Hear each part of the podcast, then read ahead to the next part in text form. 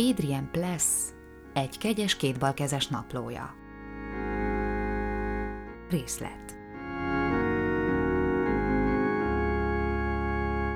Január 12. Vasárnap. Edwin ma reggel hat gumimaci hosszúságú ige hirdetést tartott. Olyan jó volt, hogy szinte azonnal bizonyosságot szerettem volna tenni valakinek. Lelkesedésemben elábrándoztam, és szinte láttam lelki szemeimmel, amint az utcán hirdetem az igét, amelynek hallatán hatalmas tömeg gyűlik körém. Az embereknek könnyül a szemében, és kezem egyetlen érintésére mindenki meggyógyul. A dicsőítés alatt szinte könnyekig meghatódtam, amint láttam magamat, hogy az egész világban a szükséget szenvedők ezreinek beszélek az Úrról. Ebből az államból rázott fel Edwin hangja, aki önként jelentkezőket keresett a következő pénteki utcai evangélizációra.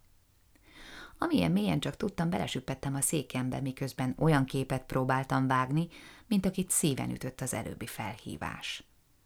A mellettem ülő Leonard Tin a könyökével oldalba bökött. – Ez pont neked való. Ha elvállalod, veled megyek. Ilyenekről egyáltalán nem írnak a könyvek. Tin úgy beszélt róla, mint a cserkésztáborba jelentkeznénk egy sátorba. Feltettem a kezem, erre Leonard is. Az alkalom utáni megbeszélésen Edwin azt javasolta, hogy párokban menjünk. Leonard és én a fő utcán lévő illatszerbolt előtt leszünk. Egy kisé aggódom a dolog miatt. Mi van, ha egy ismerőssel találkozom? Nem tudtam haragudni Leonardra, bár nem a legmegbízhatóbb ember a földön. Este megkérdeztem Ent és Geraldot, mit gondolnak az egészről. En bátorítóan mosolygott. Gerald szerint nem érdemes DM shop elé menni. Megpróbáltam nem megkérdezni, hogy miért, de két perc után mégis kirobbant belőlem. Mi a baj a DM shopban vásárlókkal? Nem bíznak az úrban. Szerintem álmatlan éjszakáit tölti ezeknek a hülye szóvicceknek a kitalálásával. Január 13. Hétfő. Éjszaka egy ideig álmatlanul hánykolódtam az ágyamban. A pénteki nap járt az eszemben. Mit mondjak a járókelőknek? Bárcsak csendes békaimádó lennék. A reggelinél Gerald rövid üzenete várt rám, melyben felhívja a figyelmemet, hogy pénteki világmegváltó akcióm alatt ne feledjem, az evangélizálás anagrammája, á, száll a vénige. Ebédidőben felhívott Richard, hogy holnap átugranának hozzánk a fiával, Charles-szal, mivel van egy kis problémája. Itt valami gyanús. Úgy tudtam, hogy Charlesnak már a héten elkezdődött a második fél év a bibliaiskolában. A múlt fél évben minden héten írt egy levelet a gyülekezetünknek, melyből Edwin sokszor olvasott fel részleteket. Gerald szerint, aki látta az eredetieket is, Pálapostól levelei hozzájuk képes csupán pogányiratoknak tűnnek. Kíváncsi vagyok, mi nem stimmel. Január 14. Kedd. Ma ismét elmentem egy keresztény könyvesboltba, hogy megtudjam, van-e valami jó írásuk az utcai evangelizációról. Kell lennie valahol egy külön iskolának, ahol hívő kollégiumportásokat, pénztárosokat és könyvesbolti eladókat képeznek. Na, bocsánat, tud valamilyen könyvet ajánlani az utcai evangelizációról? Érdeklődtem. Utcai evangelizáció?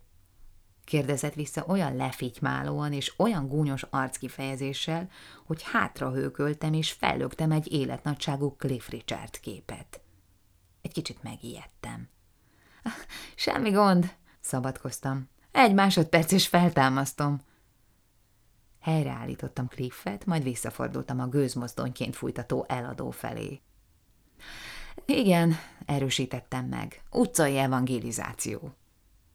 Végül találtam egy igen jónak ígérkező könyvet, melyet kelletlenül szedett le a keresztény kertészkedés szekcióból, ahová valószínűleg egy halára rémült vevő dugta menekülés közben. A címe Imák, irányelvek és intelmek ige hirdetőknek. Az írója P.A. Lancington, aki szűkebb hazájában Candelabra Lancingtonként emlegetnek, utalva ezzel az elhivatásra, amely arra serkenti, hogy fáradhatatlanul világítson városának utcáin. Hm, holnap mindenképpen elolvasom. Este fél nyolckor megérkezett Richard és Charles. Szegény Charles kissé zavartnak tűnt. Úgy tudom, az új fél év már ezen a héten elkezdődött, Charles, mondtam. Talán nem vagy jól. Az úr azt mondta, hogy nem menjek vissza az iskolába. Azt szeretné, ha máshol szolgálnám, felelte. Mit gondolsz? Hol szeretne látni téged? kérdezte Anne. Erre Charles kibökte, hogy amilyen gyorsan csak lehet, össze szeretné szedni a holmiait, és azonnal indulni a közel-keletre. Isten ugyanis egyértelműen világosá tette előtte, hogy ez az a hely, ahol használni szeretné. Hogyan mondta ezt neked, Charles? kérdezte Anne óvatosan. Charles kihúzta magát, és a lehető legkomolyabban ezt felelte. Szinte el sem tudom hinni. Bármikor is nyitom ki a Bibliámat, mindig Izraelről és a zsidókról van szó. Majdnem hangosan felnevettem, de En szigorúan rám nézett. Richard levertnek tűnt. Végül En szólalt meg. Mondd csak, kedves Charles, mi a baj az iskolában? Már megint ez az érzés, mint ha valahol elvesztettem volna a beszélgetés fonalát, míg En végig képben maradt. Charles egy szóval sem említette iskolai problémáit. Néhány köncsepp és egy kis beszélgetés után kiderült, hogy szegény fiú egész múlt fél évben magányosnak, vehetetlennek és bűnösnek érezte magát. Nem mert szembenézni újabb három hónap szenvedéssel. Egy kis imádság, egy jó adag sütemény és en jó tanácsai után Charles végül is úgy döntött, visszamegy az iskolába. Richard nagyon boldog volt, sőt, mosolygott. Honnan tudta mindezt en? Miért nem szólt erről Charles a saját édesanyjának? Sosem fogom megérteni. Este már túl késő volt belekezdeni az új könyvbe. Megint nem tudtam elaludni. Uram, mit fogok én pénteken mondani? Semmit sem tudok. Mit fogok mondani? Mit fogok mondani? Január 15. Szerda. Este elolvastam Lunchington könyvét. Szükségem van jó ötletekre. Fantasztikus egy könyv. Hogyan jut ennek ideje evésre, ivásra és alvásra? Az életet csodák végeláthatatlan sorozata. Bárkivel is találkozik, bármit is tesz, mintha egyenesen az új szövetségből pattant volna ki. Mi több, az új szövetség szinte csak egy korai gyenge próbálkozásnak tűnik Lunchington életéhez képest. Ez az ember hírből sem ismeri a kételkedést, a depressziót, a kudarcot vagy a bátortalanságot. Akivel csak találkozik, azonnal megtér, és semmi sem tudja elkedvetleníteni. Hát még az utcai evangélizáció. Ha jól vettem ki, elég csupán kilépnie háza ajtaján, és a kísértetiesen kihalt utca pillanatok alatt megtelik emberekkel, akik egymást lögdösve próbálnak meg Lunchington közelébe férkőzni, hogy segítségével befogadják az Úr Jézust könyv végére kimerülten döltem hátra. Agyam hátsó tekervényeiben egy kicsi ám annál erősebb késztetést éreztem, hogy két csoda közt jó alaposan fenékbe rúgjam Láncsintont. Gyorsan elutasítottam a gonosz alattomos támadását, majd felhívtam Leonardot. Leonard, csak azért hívtalak, mert éppen most fejeztem be egy nagyszerű könyvet az evangélizációról. Úgy látom, nekünk is hitben kellene lépnünk péntek este, felöltve lelki fegyverzetünket, hiszen a csata már azelőtt eldőlt, mielőtt belekezdtünk volna. Hát jó, de nem ugorhatnánk be előtte valahová egy-két kupicára, csak hogy bátorságot nyerjünk. Ha egyszer megírom a keresztény életrajzomat, nem hiszem, hogy tin belekerül ha csak nem egy kicsit szépített formában. Mondjuk egy-két kupica helyett azt fogja mondani, Halleluja, dicsőség az Úrnak! Január 16. Péntek. Ma korán végeztem. Meglátogattam Bill és Kitty Davot, gyülekezetünk egyik kedves öreg házaspárját. Éppen a kandaló előtt üldögéltek és teázgattak. A tűz fényénél láttam, hogy mindketten mosolyognak. A süti még meleg, vegyél mielőtt kihűlne, kínált Kitty.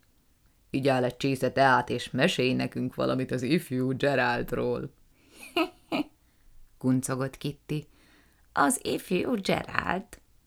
Meséltem nekik a karácsonyról, Marjorie néniről, Ráv bácsiról és az új együttesről. És veled mi van? kérdezte Bill. Elmondtam nekik, mi vár rám pénteken. Kitty boldogan rám tekintett, és így szólt. Csodálatos ember vagy, hogy másoknak akarsz bizonyságot tenni a mi drága úrunkról. Ő is nagyon boldog lesz. Hirtelen elérzékenyültem. Nem, nem, én egyáltalán nem vagyok csodálatos. Dehogy nem, felelte Bill.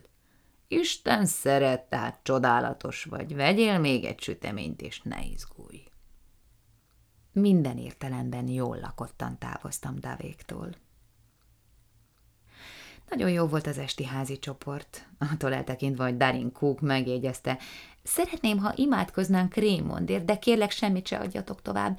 Nem tudom, hallottátok-e? Ekkor azonban Edwin finoman rászólt, hogy ne plegykáljon. Flashpoolék ma este is eljöttek. A gyárva szót sem szóltak, kivéve amikor Gerald megkínálta Mrs. Flashpoolt egy csésze kávéval, melyet ő a következő szavakkal utasított el. Amíg testben jártam, még éltem vele, de most már nem. Később megkérdeztem ment, miért nem örül annyira, hogy meghívtuk őket. Csak a fejét csóválta, és nem tudott rá válaszolni. Furcsa.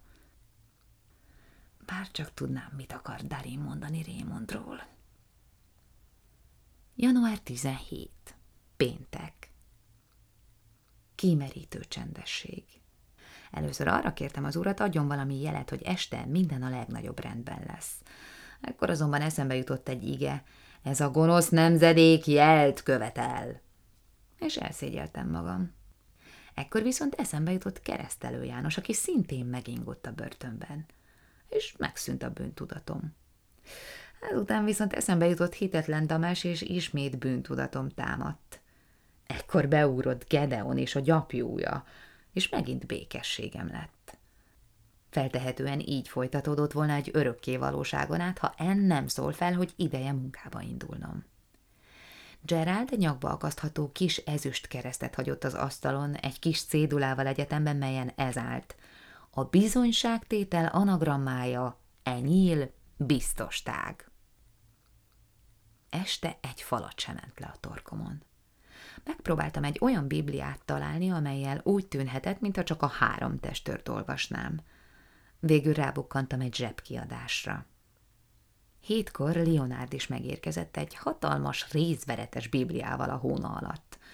Azt mondta, édesanyja szerette volna, ha magával hozza, mert már az ő nagyapja is ebből prédikált az utcán 1906-ban.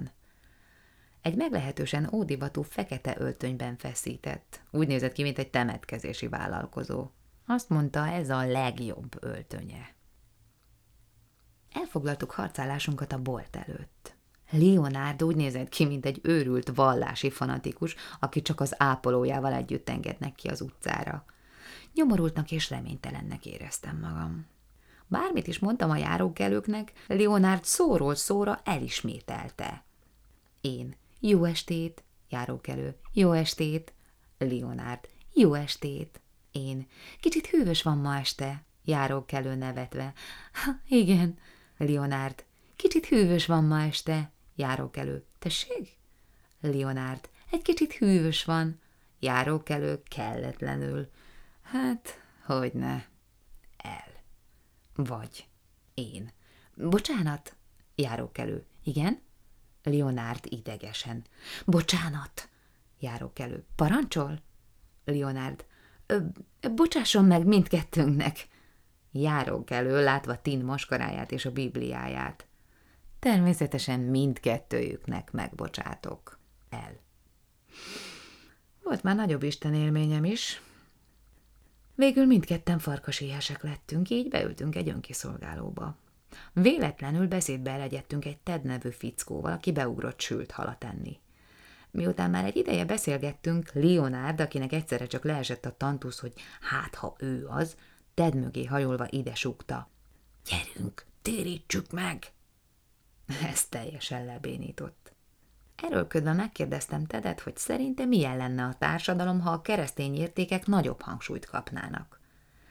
Nagyon jó beszélgetés alakult ki, melynek végére bármilyen hihetetlen is, de Ted azt mondta, vasárnap szívesen eljönne a gyülekezetünkbe. Amikor a bolt előtt elváltak útjaink, Ted búcsúzól még megjegyezte ha már a társadalmi értékeknél tartunk. Hát én éppen emiatt járok ide minden pénteken vacsorázni. Van olyan is valami féleszű banda, amelyik minden péntek este két órán keresztül valami égtelen zenebonát csap mellettünk a közösségi házban. Ha valamit, hát ezt tényleg be kellene tiltani. De mindegy. Viszlát vasárnap reggel. Később, miután Leonarda még, még, még, még, még ennyi nem elég refrén tudolva hazament, otthon elmeséltem ennek, amit Ted mondott az égtelen zenebonáról. Mi lesz vasárnap? kezdtem. Ha Ted rájön, hogy a féleszű banda, amelyik minden péntek este előzi hazúról, a mi gyülekezetünk tagjaiból áll, és hogy az egyik főkolompos épp az én fiam. Nem tudom, mi lesz, felelte En.